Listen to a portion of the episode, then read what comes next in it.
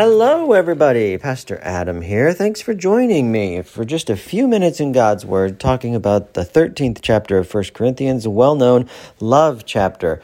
I'll start here. And again, I'm reading from the NIV, and I'm going to start in verse 6. Love does not delight in evil, but rejoices with the truth. And then Paul gives us an, a string of always statements. Love always protects, always trusts, always hopes, always perseveres.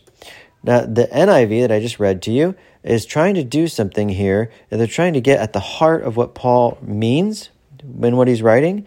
Uh, the more literal translation, if you're looking at an ESV, if you know, if you memorized maybe the King James Version, from verse 7 is love bears all things, believes all things, hopes all things, endures all things. Of course, Paul is writing hyperbolically there. He doesn't, you're not, you don't really bear anything because somebody because you love somebody you're not going to stand there and let them light you on fire just because you love them right that's silly you're not going to believe anything they tell you just because you love them. That's not what he's talking about. So the niv i can appreciate even if it maybe isn't perfect i can appreciate uh, how they're trying to get to the heart of what it means. Remember the definition of love? Uh, using your power your influence to not for your own benefit but for the benefit and the well-being and the flourishing of the beloved. Love is really um, using my own power, influence, benefit for the benefit and the flourishing of the beloved. This is what Jesus does, of course. He has all the power in the world and he leaves it. He leaves heaven behind. Philippians 2, taking on the form of a servant, becoming obedient to death, even death on a cross. For why? To save us, the beloved, who were weak, helpless, lost in our sin, slaves to sin. He had to help us to save us.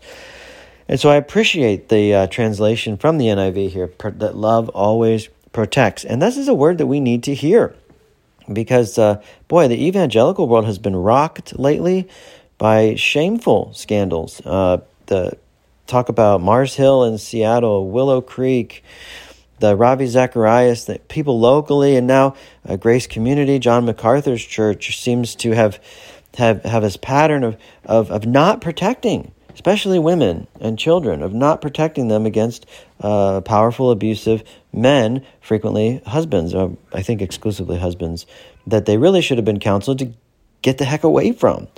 Uh, so, this is a important message for us to hear as Christians is that we have a responsibility especially the closer somebody is to you, the higher the bar is for the responsibility that you have toward them.